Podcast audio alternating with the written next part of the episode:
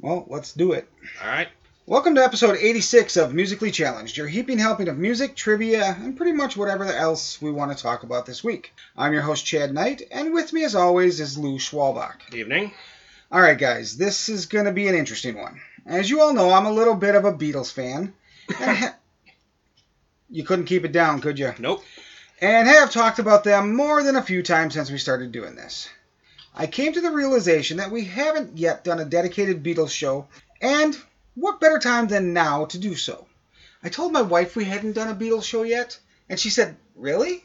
Almost 100 episodes and not, yeah. Yeah, yeah. So, anyway, the primary members, Paul McCartney, John Lennon, Ringo Starr, and George Harrison, enjoyed huge success as the Fab Four, sparking the British invasion of the 1960s. Then, after separating, they all enjoyed success to varying degrees in their own solo careers and other projects.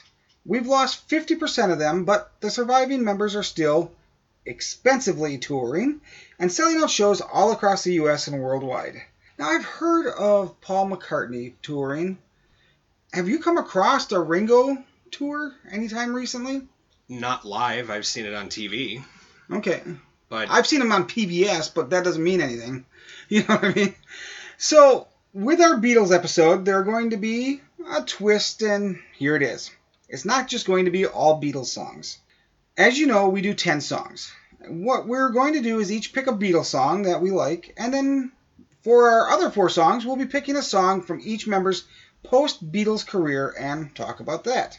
So take a quick jaunt up Penny Lane and come together in your yellow submarine for a day tripper to the octopus's garden. Well, we get the show started.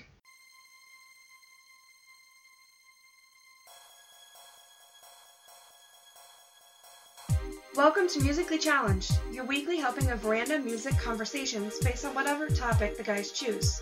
Their goal is to entertain and inform you on a variety of themes. This podcast is an expression of their lifelong love and commitment to music. Simply stated, music is life. This show may include adult themes and language.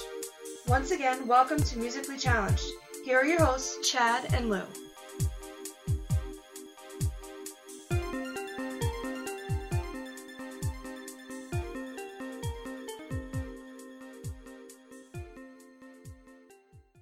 How you been, sir? uh, been all right. How's things for you?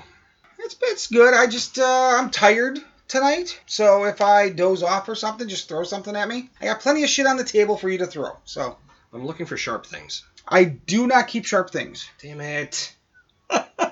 So, you know, we're we're into September, solidly into September. Weather's a little cooler at night, not quite as hot in the afternoon. I'm really starting to like this. Yeah, sleeping weather. That's about all you can really put it as sleeping weather. It's it's good sleeping weather. Time to rotate the fans. Instead of blowing out, they can start blowing in to pull some of that cold air in. Yeah, yeah, exactly. Now, I started exercising again. I'm gonna try this again.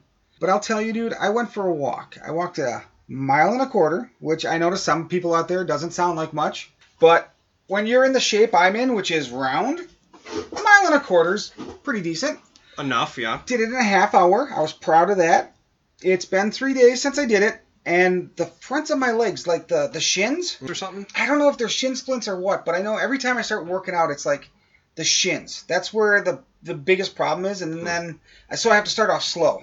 And walking in the real world versus on a treadmill is completely different. Oh, absolutely. It, it's completely different the way my legs react. It's like a stairmaster versus an actual flight of stairs. Yeah, stairmasters are a lot worse. have you ever done a stairmaster? I do ellipticals. Okay. I I have done the stairmaster and it's like I have walked up several flights of stairs like in my job I end up doing that from time to time. It's like uh, when I was at my best when I was down all the weight I was down back there a while ago and I was working out every fucking day if I could do 5 minutes on the stairmaster I was happy. You know, and I'll tell you what, it's the, the machines are different in the respect that each one has a different setting for it. Like, Yeah. What I mean by that is that I can go and do like a level five because I do a, I would do um, what the hell do they call it? Um, Elliptical? uh, no, but there's like uh, training that you kind of go up and down. oh like a oh like a uh, yeah I know what you're talking about uh, uh variant. Right, but you know what I'm talking about. Yeah. So I can do five and ten on one elliptical, but then I go to the different one, like at our work workout room. I did one and I wanted to die. Yeah, it's it's crazy. It's um treadmills are like that too. Now, I mean, they give you a like the ones that they have at uh, Planet Fitness where I work out. Mm-hmm. They have like settings. It'll be like, okay, you can go one mile to an hour, whatever it is. But for some reason, you can go on one one of these things and three miles an hour and do it fine. I Mm-hmm. go to another one and three miles an hour and it's like five minutes in and my legs are falling It's like off. trying to keep up with a, somebody who's driving. How is three miles an hour different?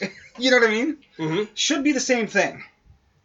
But that said, I'm sorry. I'm just. I'm trying to look up this word. Um, interval. that's it.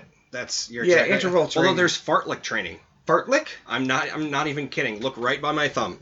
Fartlick. I gotta find this. Okay. Uh, Fartlek. Fartlick training. What the hell is that? I don't know, but I'm gonna go. It's on bodybuilding.com. It's seven basic types of cardiovascular training. And let's see here. if you're doing it right, you fart. Uh, fartlek is tran is this is translated from Swedish. It Okay. means speed play.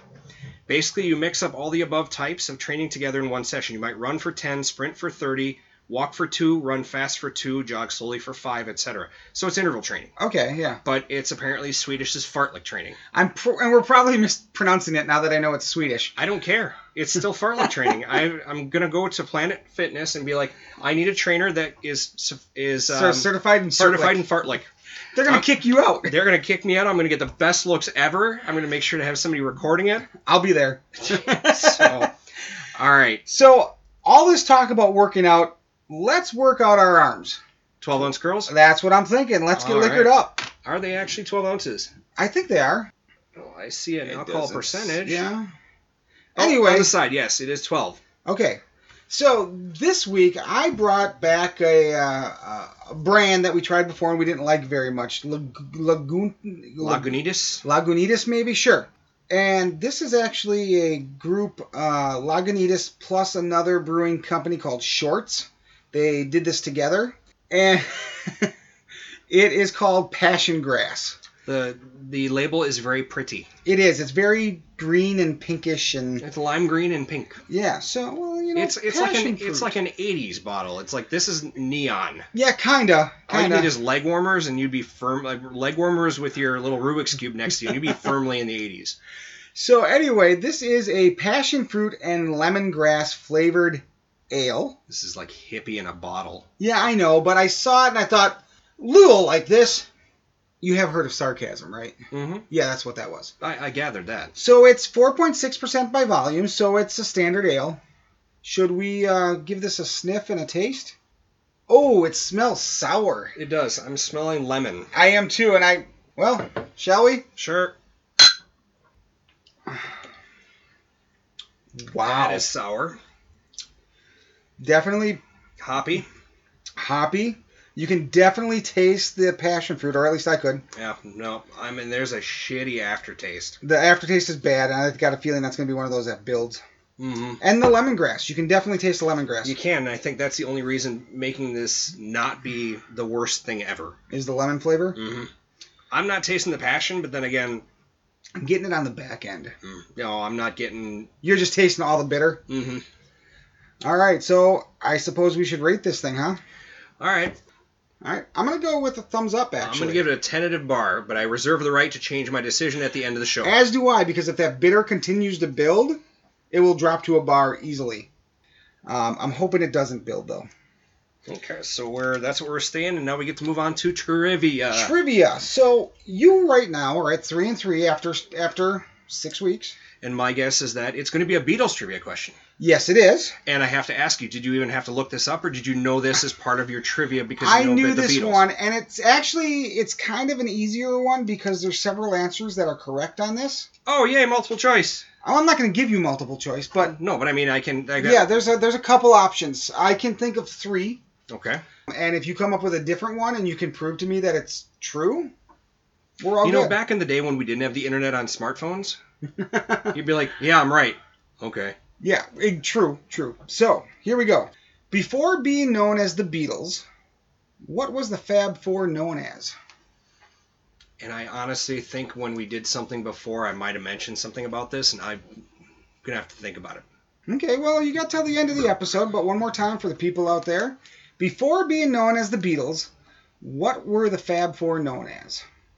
Okay. So that's that's that. So should we jump into the music? Sure. All right. So you're going to lead us off this week. All right. So I'm going to start off with my Beatles song that I liked, Okay. and that was "A Hard Day's Night." I'm not going to say by the Beatles because we already fucking know this is about the Beatles. Yeah. If we have to remind you, rewind this. Well- r- rewind it about ten minutes. we know it's the Beatles, but this song is a Beatles song. After that, we're going to have to tell who it's by because each one will be different. Fine. But so you do need to say it's the Beatles. I, I think you do. Fine. All right. So this Beatles song is a Lennon You should see his face, people. is a Lennon McCartney uh, song, as they all were pretty much. Well, they That- were all billed that way, even though they seem to know who wrote which one.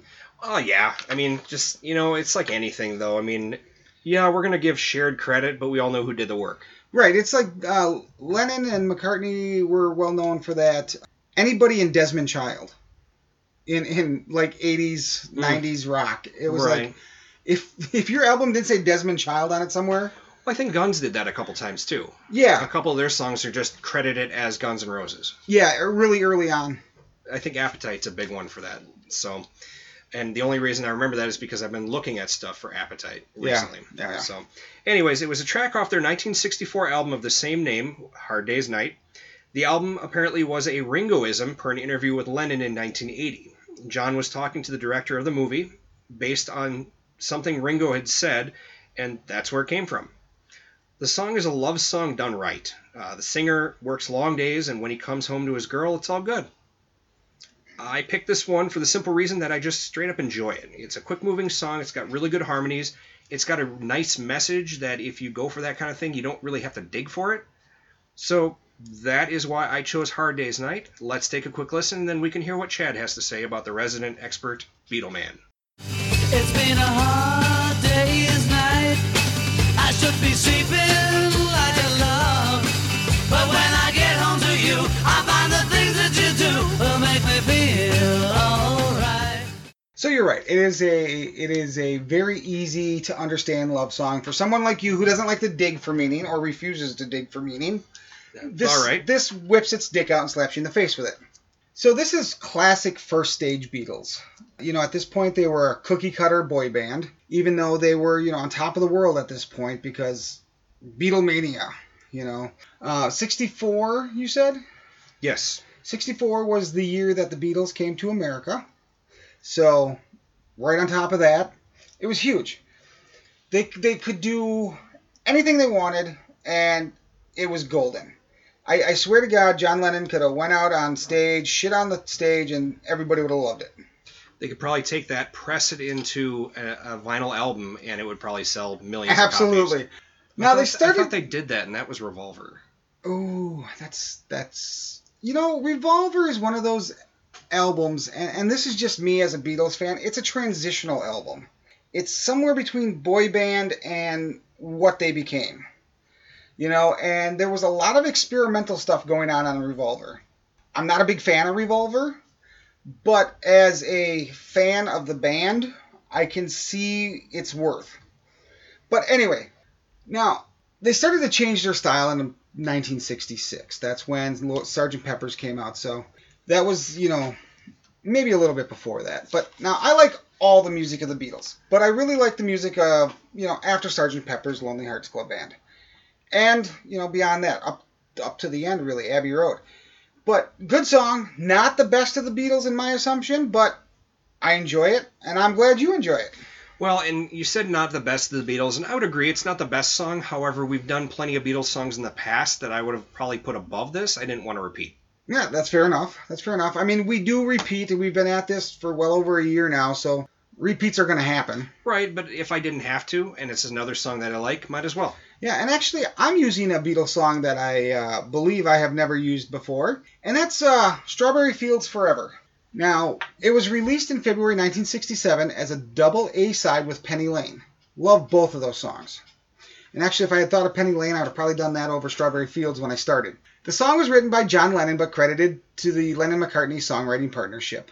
Lennon wrote the song in Almería, Spain, where he was filming a role in the anti war comedy How I Won the War, which actually is an okay movie. If you've, it's on Netflix if you ever want to watch it. Uh, John Lennon actually plays a uh, uh, a soldier. It, it's kind of weird. Is that why he wore the, the fatigues a few times? Yeah, was like probably. leftover from his prop outfit. Probably. Now, he drew inspiration from his childhood memories of playing in the gardens of Strawberry Field, a Salvation Army children's home near to where he grew up in Liverpool. The song was the first track recorded during the sessions for the Beatles' Sgt. Pepper's Lonely Hearts Club Band, starting in November 1966, and was intended for inclusion on the album. But instead, with pressure from their record company and management for a new product, the groups were forced to issue the single and then adhere to their philosophy of omitting previously released singles from their albums. So Lennon identified Strawberry Fields Forever as his highest achievement as a member of the Beatles. In an effort to satisfy Lennon's requirements, the band recorded three separate versions of the track. The released recording was created from the editing together of two separate takes, each one entirely different in tempo, mood, and musical key. And you will hear that throughout the song if you listen to the whole song. And incorporates reverse recorded instrumentation, tape loops, and a fade out, fade in coda. The finished recording also included includes mellotron, a cello, and a bass arrangement by producer George Martin, and an Indian swa- swami. I'm not going to try to say the actual word. We call him a swami. Okay. The discarded first version of the song was issued on the our 1996 Outtakes compilation Anthology 2. So let's go ahead and take a quick listen. Let me take you down, cause I'm going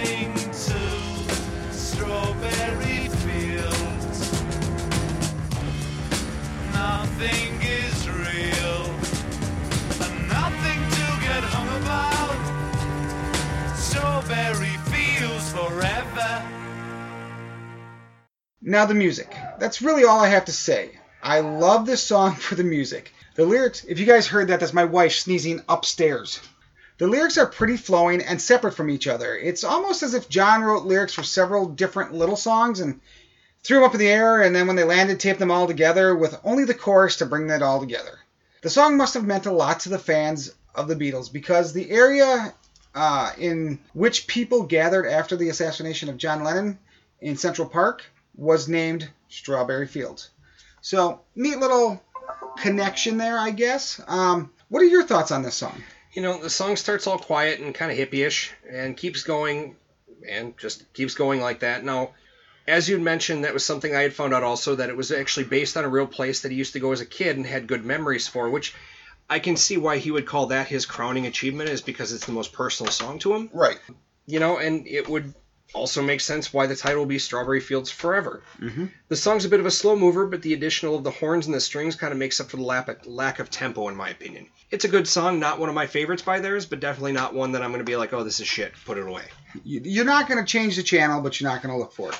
That would be a perfect way to put it. Okay, fair enough. So, what are we doing next? Now we're done with the Beatle, quote unquote, Beatles songs. Now we're going solo. Then we're going solo. And who are we gonna- going to we're- going to start with, J- with John. Let's get him out of the way, Okay, which Mark David Chapman already did. Oh, sorry. that might be a little soon. No, it's fine. Anyways, no, the song I chose was Instant Karma by John Lennon. Um, this song was released as a single on its own in 1970, where it competed with Let It Be from the Beatles, which Interesting. it, it is. It is. Um, it was his first solo single by a Beatle to sell a million copies, yet since then they've all done that in spades, I'm sure. Um, the song's been used and covered quite a bit. U2 covered it for Amnesty International, as has Toad the Wet Sprocket and Duran Duran. I'm intrigued to hear the Duran Duran cover of it. Yeah, I am too. I'm gonna jot that down because So- yeah, So no, I remember it being used for a Nike commercial for a small amount of time. People complained about commercialism, so Yoko pulled the authorization, so Nike used Revolution from the Beatles' White Album instead. I remember those commercials too. In fact, I think because of that commercial is why I went to get the White Album from the library to listen to it. oh, okay. And then I heard the one on the White Album, and it's, it's way slowed down. And I'm like, well, this isn't what I wanted. Instant Karma. You know, the song is just about what goes around comes around, which is karma. Most people would know the song by the chorus, We All Shine On, versus the actual title, which is fine. It's a good song. It's another good song with a good message that's not hard to find. And we'll listen to it and let Mr. Beetleman over here talk about it.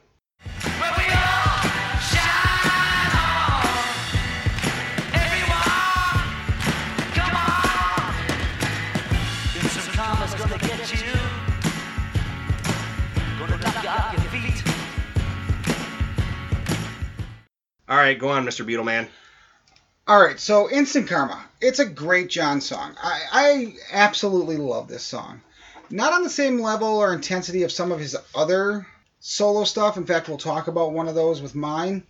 But I do love it nonetheless. It's just a song telling you that you need to look to the future and make yourself a better person. Remember, we all shine on. It seems to be to be a song about how what you do now reflects you after you're gone, you know? So be a good person, damn it. That's really all it is. Now, I really like this song. It's been used in a lot of places, you know, since Paul got most of the library back. He's not shy, but you know, for the right amount to let you use a Beatles song. So, and and I get it, I guess, because he doesn't have enough money yet. But I mean, honestly, it why not? I mean, unless it's like we all shine on talking about like butt plugs that light up or something. You know, I mean, as long as it's an appropriate product, just like okay, we're gonna bring up an example here. Live and Let Die, the Okay. Paul McCartney song. Yeah. Weird Al wanted to do chicken pot pie, but Paul McCartney said no because he loves Weird Al, but he, he's a vegan, so he didn't want to have chicken associated with his work. Fine. Perfect answer. Great answer. Disagree, but anyway, Well, it, was done it live, actually. He's done chicken pot pie live. he's just never recorded it. Correct. Okay. You know, just like the "I'll be there for you" is "I'll repair for you" the the Friends theme song, Right. or that was the Home Improvement song that they didn't use. But in any respect, I mean, if you agree with the product or how it's being used, who cares? Why not? If it's something that you don't agree with and you have a, a legitimate reason not to use it, don't be a dick. Just let it go. Fair enough. That's all I really had to say about the song. It, it, it's a good song. It's a really good song. So, what's your Johnny song? My John song is Imagine. Okay, we're gonna put a pause on this one because I remember when we were first picking the songs, you had something else picked. I had Woman picked. You had woman picked, and I'm like, why aren't you doing Imagine? You're like, oh shit, I forgot about that one. I don't think that's quite how it went, Pretty close. but because I really enjoy Woman as well. But we'll talk about Woman on another episode, I'm sure. I'm sure we will. Nothing else. Valentine's Day is coming up here in a few months, Oh, it is. and if we do some sort of Valentine theme, Woman would fit right in there. So, but anyway. So Imagine by John Lennon. It's the best-selling single of his solo career. Its lyrics encourage the listener to imagine a world at peace without the barriers of borders or the division of religion and nationality and to consider the possibility that the whole of the of humanity would live unattached to material possessions. Lennon and Yoko Ono co-produced a song and album of the same name with Phil Spector. And we all know what happened with Phil Spector. That dude is a crazy looking bastard, let me tell you. He is. In 1985, the Central Park Conserva- Conservancy memorized a portion of the park in honor of Lennon called Strawberry Fields with a mosaic that reads Imagine. Shortly before his death, Lennon acknowledged Ono's role in inspiring the concept behind Imagine, and as of June 2017, plans were underway to ensure that she receives a co writing credit for the song. You know, I get that John said that, but that doesn't mean you gotta self-grandize yourself, Yoko. Yoko. I just that that annoys me, but Well, she's got nothing better to do. She's got nothing better to go for. I mean, she basically was nothing more than the wedge that drove the Beatles apart and married to John. She has literally no other redeeming factor. true because I've heard her music. Well, Denis Leary talked about it. Yeah. But anyway, it earned a Grammy Hall of Fame award and is and an induction into the Rock and Roll Hall of Fame's 500 songs that shaped rock and roll. A UK survey, con- survey conducted by the Guinness World Record British Hit Single Book named it the second best single of all time, while it? Rolling Stones ranked it at number three in their list of the 500 greatest songs of all time. What was number one? I didn't even look. Okay. I, I'm sorry, but I didn't. Since 2005, uh, since 2005, event organizers have played it just before the New Year's Times Square ball drops in New York City. Dozens of artists have performed or recorded versions of Imagine, including Madonna, Stevie Wonder, Joan Baez, Elton John, and Diana Ross. Now, just imagine if we didn't play a clip of it here.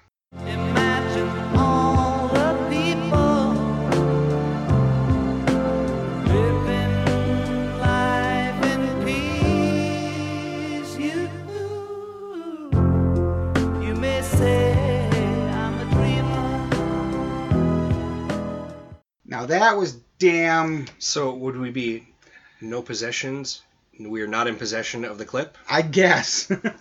so this song wraps it up, wraps up all the things that lead to war. The song is just an amu- amazing look at the world if we removed all the things that we fight and kill each other over. I absolutely love this song, and it's a heartstring tug to listen to it as well, for me anyway. I know that in a lot of ways, John Lennon wasn't a great man, but when it comes to his music, he is the greatest there was, the greatest there is, and the greatest there ever will. the best there is, the best there was, and the best there ever will be. Fucking knew you were gonna go there. As soon as you started that, I knew it. Just because of I know what you like, I knew where you were going with that. So, what are your thoughts on this one? All right, so imagine the song is a beautiful sounding song. It's a political statement in disguise, and that's perfectly okay with me. Um, it's a really good song. Reminds me of the 1994 Forrest Gump scene when Tom Hanks is telling Dick Cavett about China, and Lennon comments "no possessions and no religion too." Yeah. It's it's just a good song. I mean, it's you're right. I don't think Lennon was the greatest guy. I mean, look who he married. However, Julian has some good music too. He does. Um, And God, does he look like his dad? Oh my lord! Yeah, it's it's pretty amazing. You know, he's not a perfect person, but who of us are is? I mean, really. I mean, Yeah, he's no. left an indelible, and yeah, you can quote me on this one. He has left an indelible mark on music as we know it. Absolutely. And it might have been interesting to see where his life had gone on had he not been assassinated at the age of 40. I mean, think about it. You're a year older than John Lennon ever was. Mhm. Of course, by now he'd be 80 something. So, And who's to say that he wouldn't have died from cancer from smoking true. all those years, Yeah, or that's true. whatever else? I mean. This it's a lot of what if type things that are kind of interesting. Of what happened, what would have happened? Like what would have happened if what the Big Bopper, Ritchie Valens, and Buddy Holly wouldn't have died in that plane crash? right. You Well- know, you know, I wish we could do an episode like that. Like, you know, where one time I was like, I don't remember what bands exactly, but I was like, what if Ozzy had been the front man for this band, and so and so had been the front man, front man for Ozzy's band, you know, or for Black uh, Sabbath. It'd be really neat to do an episode like that, but how do you do that? Because those, unless you can find that guy singing that song, Well, unless like unless they have like a live show where they sing somebody else's show. Like when I was at, I saw Smash Mouth okay, and they had Steve Harwell with Smash Mouth singing "Running with the Devil." You wouldn't think, but it really really worked actually. did it? Yes. Or Nickelback singing "Legs," which I showed you that video and they was- killed that fucking song. They did. Just like Sharp Dressed Man. Yeah, I They- see. I actually think they did better with Sharp Dressed Man. Yeah, But, they wrecked both of those songs. oh, they did. They did. Amazing. So. I mean, it would be interesting. I mean, but you're right. It'd be really hard to do unless, and we don't have the money to ask these artists, be like, hey, can you sing this song for me? Right, right. With you, this guy's backing band. Yeah, and record it, no less. Yeah. Well, they could come to my basement. We could record it on uh, on Audacity. I'm I'm sure that uh, I'm sure they would love your setup. Hey, come on. It's simple, but it works. This is true. All right, so we're gonna go ahead and go to the next one. Why don't you lead off the next one? Me? Yeah, just because. Just because. huh? Yes. I feel like you're setting me up for something. Yeah, I'm setting you up to answer about a song. All right, so I'm gonna jump to Ringo Starr then. You son of a bitch! You're throwing off the order. Well, whose order? go ahead. So I'm doing the song "You're 16." So "You're 16" is a song written by the Sherman Brothers, Robert and Richard. It was first re- performed by American rockabilly singer Johnny Burnette, whose version peaked at number eight on the U.S. Billboard Hot 100 in December 1960, and number three in the UK in 1961. Now, the original 1960 version of You're 16 by Johnny Burnette is featured prominently on the 1973 motion picture soundtrack of the film American Graffiti. Good movie. It is. I haven't seen it in years though. It's it's worth a rewatch if I remember correctly. In January 1974, the song taken from the album, Ringo hit number one. The latter performance reunited Ringo Starr with his former Beatles bandmate Paul McCartney. McCartney is credited on the liner notes of the album Ringo as having played the solo on a kazoo, but reviewer Michael Verdi has quoted the song's producer Richard Perry as revealing it wasn't actually a kazoo. In fact, the solo on You're 16, which sounds like a kazoo or something, was Paul singing very spontaneously as we played the track back. So he's singing the solo on that. Hmm. So in 1978, video of Starr's version features Carrie Fisher as Starr's love interest, though at the time Carrie Fisher was 22 years old.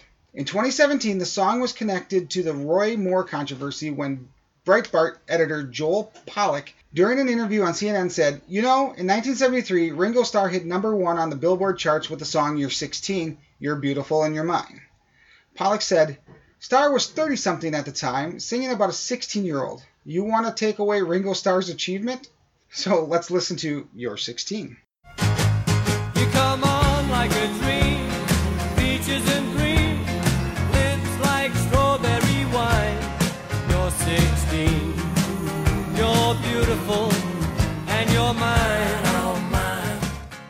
This remake of a 70s pop song fit Ringo's voice and the style of music he was doing at the time. I liked how he kept it the same and he changed it all at the same time. I'm not a huge fan of what Ringo did after the Beatles broke up, which is probably why I picked a cover song. I just I couldn't really find something. We did the one song photograph a while back, which is mm-hmm. a really actually a really good Ringo song, Okay. but I didn't want to redo it like six weeks later. Right. So I, I went with You're 16, which is a cover song, but as far as I am concerned, there's not a whole lot to choose from. Okay. So I have to say, if this song were sung by Ringo when he was with the Beatles, it would have been kind of cute. Now that he's an adult, it just sounds icky. Kind of creepy. Like to catch a predator icky. Well, you know, that's a, that's that whole Breitbart thing too. Right. You know, You know, the swing song is actually kind of catchy and fun, and my notes even say, but wait a second, is that a fucking kazoo? Because that's pretty much exactly what it sounds like. The song is okay, I just can't, can't get past the words. I really can't. I like my However- song better. go watch the video. Okay. You won't get over Carrie Fisher at 22 either. Yeah, but that she's like half our age right now, so we still, still feel kind of creepy. At well, yeah, I suppose if you look at it that way. I mean, although I mean, at least she's over 18, so Yeah, she's not 16. correct, correct. So, all right. So, what did you pick for your Ringo song? For my Ringo song, I picked "It Don't Come Easy." Um, the song's a non-album single released in 1971 and was Ringo's first release after the breakup of the Beatles. He and former bandmate George Harrison worked on it, Harrison producing it and getting composing credits for the song. Fellow Brit rocker Pete Ham and Tom Evans of Badfinger sang It Don't Come Easy, You Know It Don't Come Easy as the intro, as they were label mates on Apple Records. The song is transparent on its meaning. Whatever you want, you just have to work for it, and it don't come easy. Pretty simple and easy. Pretty pretty easy, straight up to go. yeah, I have to say that I didn't know this was a Ringo song until I started looking. I just knew I liked the song, and I still do. The guy's got a good voice. He put out decent music. I didn't know them all well to say that he's underrated, but he has talent. I would agree he has talent. Absolutely. So, but I wouldn't say he's underrated.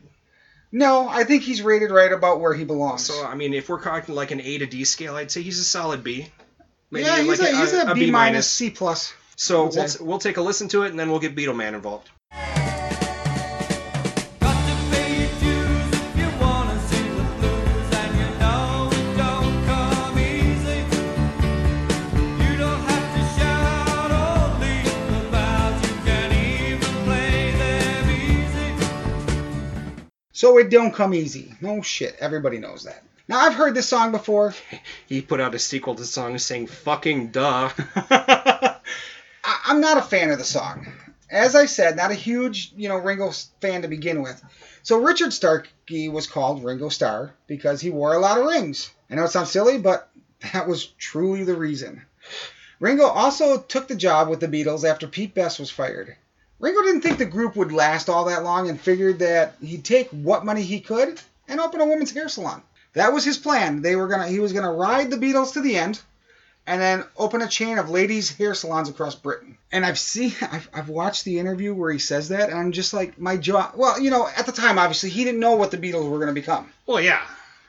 But to see that in retrospect, you're just like, Well, knowing what you know now, right, you know, I mean, it, back then, obviously, they could have been another flash in the pan. You never knew that the the British invasion would like take over the world. right. You That's know? true, but it's just like, it's like that, that. That was his whole goal. He's like, I can make enough money to open at least one hair salon. You know what? Hey, he had a backup plan, which it's I wish more people did.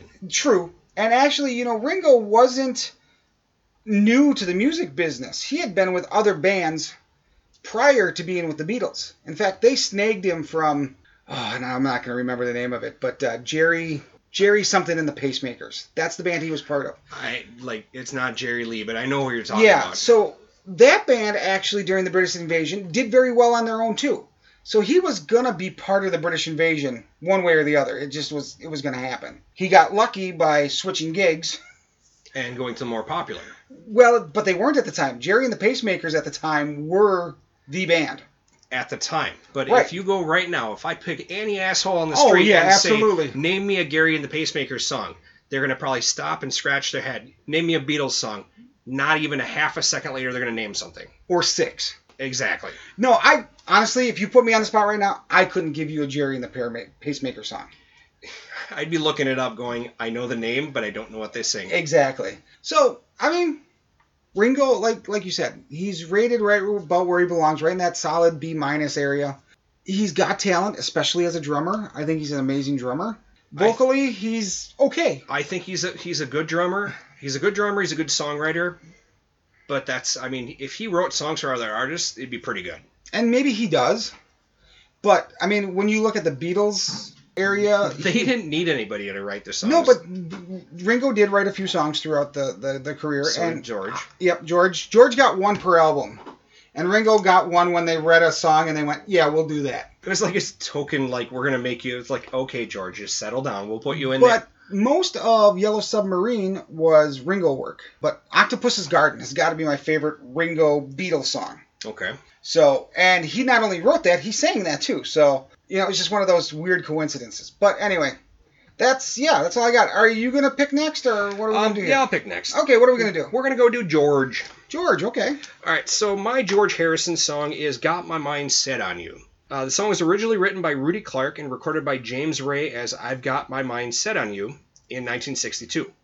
Harrison changed the title just a little bit and recorded it for his 1987 album Cloud Nine, where it became one of his biggest hits, being the last number one by Harrison before passing, um, as well as any ex Beatle as of 2018. This was also the number one single in the U.S. the week before the Beatles were inducted into the Rock and Roll Hall of Fame. So That I making, did not know. making Harrison one of just a few inductees to have an active single on the U.S. charts at the time that they were inducted. Kind of That's neat. cool. Yeah. The song makes me think back of the days of MTV when they put out two videos for the song. They have the one video where he's sitting in his study playing music, and all of a sudden, all of the taxidermied stuff comes to life. Starts singing and shit's flying everywhere. Yep, like Yeah. a, a deer head, a statue, and a squirrel come to life and bop along with him. And the other one was at an amusement park where a guy is trying to win a girl a toy ballerina from the claw machine. I have never seen that one. I've seen them both, and they're both on YouTube. I'll have to look because even the one on YouTube when I was doing the song, I watched the one in the study. Because I think that's the more common one that came out. Now, it's going to take money. A whole lot of spending money is damn sure true if you're playing the claw machine. True. Just saying. Now, despite the simplicity and repetitiousness of repetitiousness, if that is even a word, it is now. Um, you said it, didn't you? I can say a lot of words that aren't like technically. Well, just because you know that that guy that does the dictionary doesn't agree with you, fuck him. There you go. All right. Just because the word, the lyrics go on and on about the same shit over and over, how about that? I enjoy the song, and of course, we can't talk about it with a, without giving a shout out to the parody. The song is just six words long. Um, Which isn't too far off for that song, honestly. No, it's not. And here's another stupid piece of trivia that I found is that during season seven of the TV show Degrassi: The Next Generation, they used was that that that that shit bomb that the Canadian uh, thing. the Canadian thing that uh, Kevin Smith and and Jay did? It could very well be. Oh god. Now they use song titles for episodes, kind of like that '70s did, and other shows have done also. Right. And episode 15 was named "Got My Mind Set on You." Episode 16 was "Sweet Child of Mine." Okay. I had to throw that one in for you. Oh, thanks. So I, I enjoy the song. It's it's a really simple, simple song, but it's enjoyable because you don't even have to think. So put your brain on hold and listen to this clip.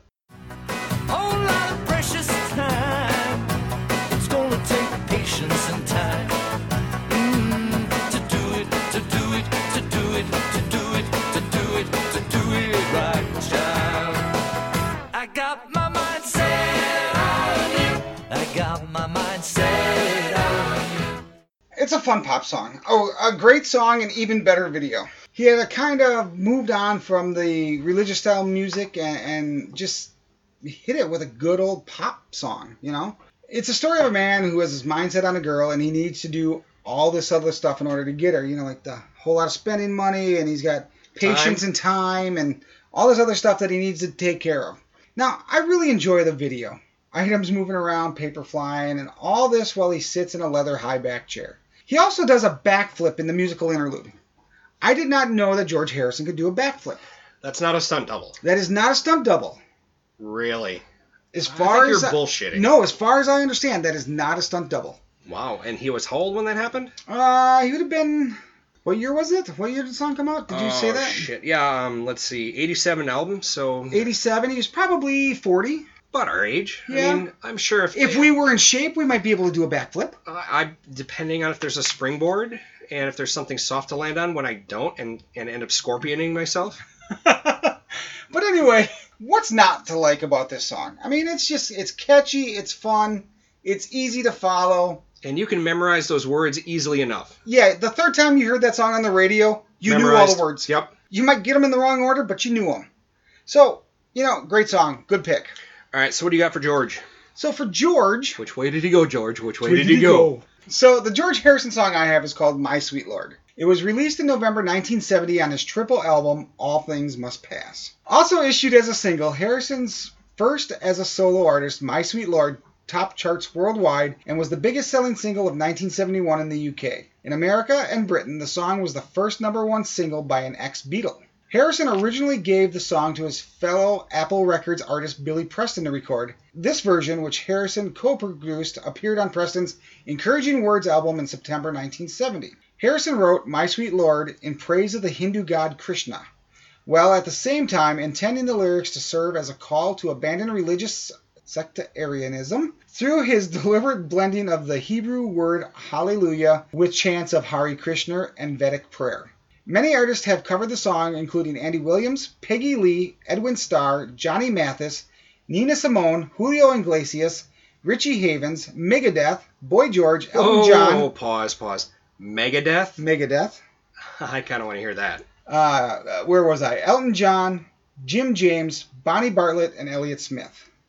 My Sweet Lord is ranked number 460 on the Rolling Stone magazine's list of the 500 greatest songs of all time. The song reached number one in Britain for a second time when re released in January 2002, two months after Harrison's death. Well, let's go ahead and listen to My Sweet Lord. Sweet Lord,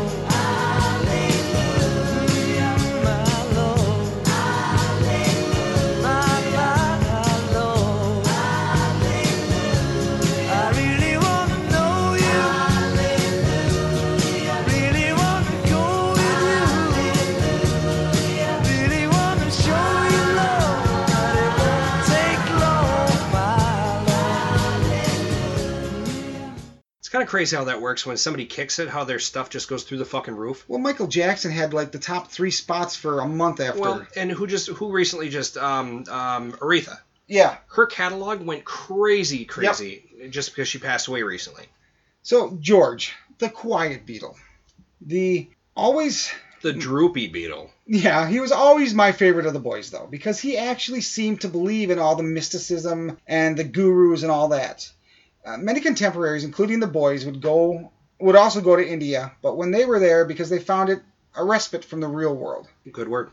The acoustic guitar and George's vocals are very much something I enjoy. He was part of the Traveling Wilburys. I always forget him and Jeff Lane or Jeff Lynne as part of the band. George because he was so quiet and, and unassuming, you know, and Jeff because I don't care. Because if think about it though, for the Traveling Wilburys, there's there's Tom, Tom Petty, Petty, Roy Orbison, uh, George, George, and Jeff. Jeff. Wasn't there a fifth? Ah, shit. Um, maybe. But who are the ones that you almost always hear? You always hear Tom. Tom. I mean, he's kind of the basic frontman guy out of it. So, I mean, Right. Jeff you hear a bit, but I mean, I can understand why you. And Roy. I mean, when, Roy. during the first part of the Wilburys, anyway. Yeah. Oh God, Roy, it's such a good damn voice. Yeah. This song is just beautiful, and I know it was spiritual to him, and that makes it even more powerful to me. So, what are your thoughts on this? You know, I didn't know the song by the title, but then when it started up with that high, almost ukulele style sound, I recognized it. It's a decent song that I didn't know was George Harrison. It's a good, a good on you for a good choice. I really don't have a whole lot to say about it. All right, so wrap us up with uh, Paul. We're gonna finish up with Paul, and my Paul choice is actually when he was with his, I guess could you call it a side band, his side gig? No, it was his band at the time. Okay, uh, his side piece, Wings. Well, his wife was part of Wings, so I guess side piece. No, the side piece doesn't work because he was married. And yeah, that would. I'm sure she'd be a little pissed to hear about that. but um, well, she would have been back in the day. I yeah, suppose. she's kind of dead now. She would, you know, take her leg off and smack him with it or something. Oh, that was no. This was Linda. This was Linda. Um, oh, that's right. uh, Linda. I forget what her name was, but she was she was heiress to the Kodak film industry. Yep. And Was it would have been Eastman? he Eastman, thank you, Linda Eastman. They were married for you know from the time they got married until she died. Paul was like he was the you know the perfect husband. He was the perfect provider and everything. And since then, he's had like three or four wives, and every one of those have ended in divorce. That's why he keeps selling the music of the Beatles. Because he got to pay for it. He's got he's got five divorces to pay for, or whatever it is, three divorces to pay for. But anyway, go on. Dylan. That's who we forgot. Bob Dylan, I don't know because I never picture him as part of the Wilburys. No, eh, because he's the only Wilbury who can't sing. Good point. But anyways, so I chose "Band on the Run." Now, this song is the title track to McCartney and Wings' 73, 1973 album of the same name, where it released as a single a year later. So the name of the album is Band on the Run. Yeah. Okay. Just being a dick. Oh, okay. I should be used to it by now. So, the song is one of Paul's longest singles, being just over five minutes. The song is autobiographical in that it went over the band's drug busts that were big in the 60s and 70s. The bands were being criminalized for weed, and Wings, Wings along with the Byrds and the Eagles, Do you remember the Saturday Night skit with uh, Chris Farley and Paul McCartney? Oh, do you do you remember that? That was awesome. Yeah. Um, Do you remember that time in Japan when you got busted for weed? That was awesome. so they were fellow outlaw bands on the run and escaping per se. The band's name Wings was even a little bit of a jab at Paul escaping from the shadow of the Beatles. Band on the Run starts off kind of folksy and slow, feeling almost dreamy. McCartney's signature voice keeps the listener comfortable, and then we get to about maybe a minute and 20 into it, and the guitar work kicks in, makes you wonder if, where it's really going to go, and then about 219, about 220 or so, is when the song really kicks in. Shows up to where everyone would recognize it. Don't care about the message. Don't care if they were a finger quote outlaw band because I really don't think of them as being an outlaw. I band. don't think of Wings that way, but okay. I think the Eagles maybe a little bit just because of who's in it. Like Joe Walsh, maybe. Yeah. Um, Don Henley, maybe. You know, but not the Beatles or the Byrds. Right. I appreciate the song for the musical talent. Bottom line. So let's go ahead and take a listen to this band on the run, and then Beatleman gets to finish it.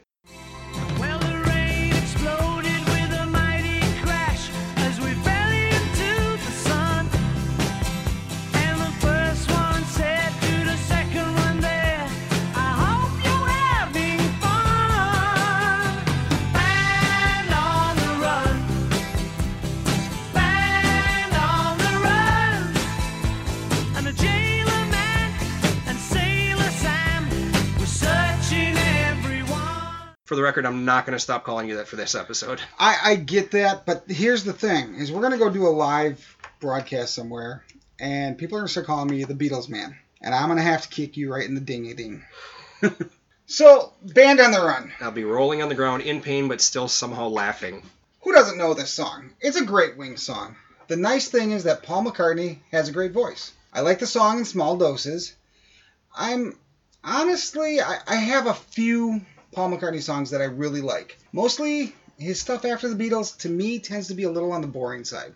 It's a bit whiny, Yeah, but I mean, I think when it kicks, it's if you go just by the beginning part of the song, you might turn it off. But when it actually starts to kick in and it gets fun, Mhm. that's when it becomes a good song. and he's got some really good stuff out there. In fact, Paul McCartney just two days ago from recording dropped a new album, something about something with Egypt. So it's it's uh he's got a new style. So I'm gonna go check it out. Something about something with Egypt. If that's the title, No, I that's would, not the I would title. laugh my ass I off. can't remember what the title is, Can you imagine going into like like um oh I don't know like Walmart or Target? Can I get something about something with Egypt? you know if they got a good person in the music department, they'll know what I'm talking about. I Because I bet I you, get I that. bet you, I could walk into Inner Sleeve and and say to that hippie behind the counter, say, "Hey man, I want the new Paul McCartney, the something something about Egypt," and he'd be like, "Oh yeah, right over That here." son of a bitch knows everything though. I know. I mean he I mean he knows every CD in his place. he could probably tell you what track stuff is on. Like, yeah, that was on. I mean, he's he's a burnout. He absolutely is, but he's a great guy. He's a nice guy. I, Um, I I go in there and buy stuff from him, not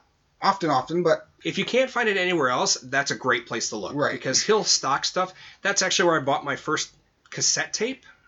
That was actual rock and roll music because I bought soundtracks and shit or Weird Al Right. and that I don't count, but like my actual first rocks tape, which let's see if you remember what it was. I know I told you this. Oh, you did. It was Van Halen. Appetite. Oh, Appetite was the very first cassette tape that I bought that wasn't soundtrack or Weird Al, and I wore it out from Paradise City. I can believe that. Now, my first album I bought because I never bought a tape. I had some tapes, but I never bought them. They were gifts or whatever. Mm, sure. Was when CDs came out, and I went out and it was With it those was- big cardboard fucking things? Yes, it was '91 Okay. because I remember because I the first two albums I bought at the same time were Guns N' Roses' Use Your Illusions one and two, Okay, yeah. and I bought a Walkman A Discman or, or a a disc. I'm sorry, a Discman. that if you tap it like you fart at it the Oh wrong god, way, that it was skips. horrible. but it was like I bought those three things, and it was like a hundred dollars. Oh my god, yeah. I still have my Discman. Do you? And it Does works. it still skip? it does sometimes. What's funny is they sold those car kits that you would put in the tape deck. Yeah. But What if you unless, get a bump? But unless you have the best shocks in your car ever, that's why they made sport ones. Um, but actually, I bought my first CD from from Inner Sleeve as well. I bought it from Camelot Music. I remember Camelot. I actually bought more video games from Camelot. Did that I you? did music. Yep, Camelot and Tape World. So anyway, we're, we're getting off off A track little here, bit, but yeah. anyway, I, I really like the song "Band on the Run," and probably because it sounds a lot like what I would call a Beatles transition song. Like I could still hear the work of the Beatles in this, or or the the styling of the Beatles in this, hmm but it was definitely not the Beatles. Okay. So just my two cents. All right, and why don't you go ahead and finish out our Paul part? All right, so my Paul song is Maybe I'm Amazed. And now this was first released on his 1970 album McCartney.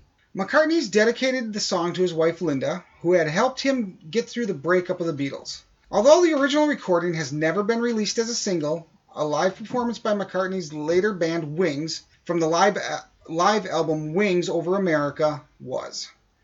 This version became a top 10 hit in the United States and reached number 28 in the United Kingdom. In 2011, Rolling Stone magazine ranked Maybe I'm Amazed number 347 on its 500 greatest songs of all time list. McCartney wrote the song in 1969 just before the Beatles' breakup. He credited his wife Linda with helping him get through the difficult time.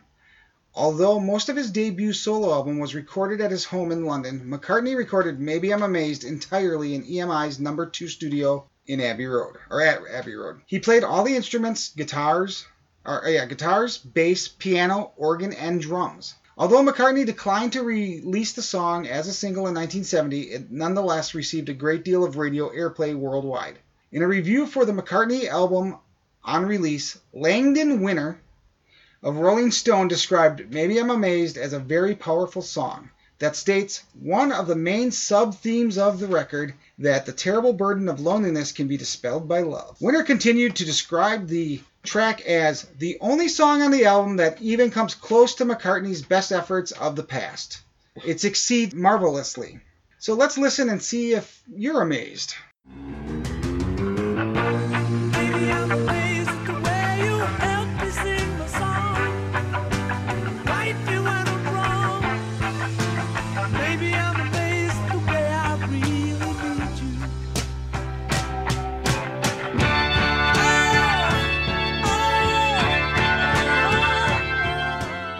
So it's just a wonderful love song from Paul to his wife Linda. Though none of the boys ever really said much about the breakup other than times change and they change too. Very British of them not to make a scene and move on. The song was Paul's way to work through the ending of something that huge. I think it's brilliant. Lou? So, all right, this is an incredible love song written and sung by Paul McCartney for his wife Linda. Uh, on again, too, I don't have a whole lot on this one. It's an incredible song. The only thing that kind of jumps out at me here is I'm not sure if he should really try to be doing those high notes, as it sounds a little screechy on it. But other than that, I mean, this is a great song. There's there's nothing in my mind that's it's just amazing. And with that, we're going to wrap up with um, our uh, good old uh, trivia question here. Before we do so, are you gonna change your? I am not. I am still enjoying this. I'm gonna keep it. I'm gonna not actually downgrade. I'm gonna keep it as a solid bar. It actually hasn't built as much as I expected The bitter it to, did not build at all. which is good because if it had, yeah, We would have both downgraded. I mean, I still would have probably finished it because you don't leave a dead soldier That's right. or a wounded soldier out. We, we all our men get home, Exactly. which is the toilet about three hours from now. There you go. So, all right, let's get into. Uh, let's just ignore I said that, and let's just move on to the trivia. And let me, if I remember the correct, it was what were the Beatles known by before they were the Beatles? Yes. For some reason, Youngbloods is coming to mind, but I don't think that's right. Is that your answer? Yeah. No, it's not. Okay. They were the Quarrymen, Okay. and then they became the Silver Beatles, and then, to my knowledge, the Beatles. Okay. So when they were doing Hamburg, Germany, they were actually known as the Silver Beatles, and that's when they picked up Brian Epstein, and he said, "Guys, just just the Beatles, just be the Beatles," and they're like, "We'll try it, Brian," and we all know what happened after that. It kind of sounds like our gaming group. We get a lot of those. We'll try it, Brian.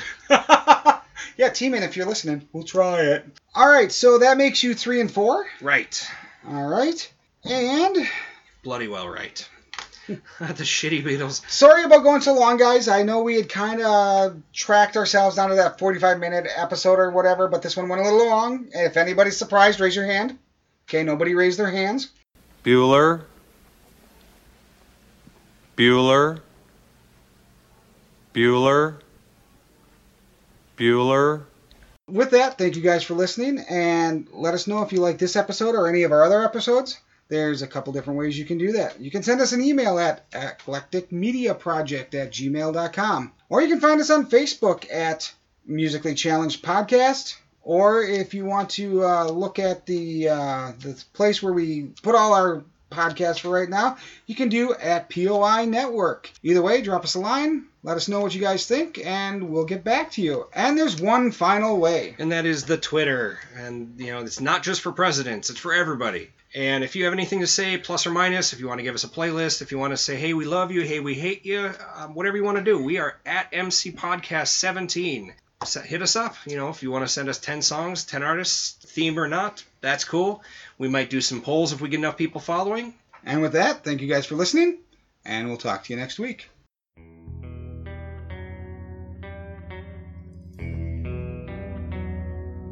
You have been listening to a program from the Point of Insanity Network. Visit us at poigamestudio.podbean.com for more shows. Follow us on Facebook and follow us on Twitter at POI Game Studio.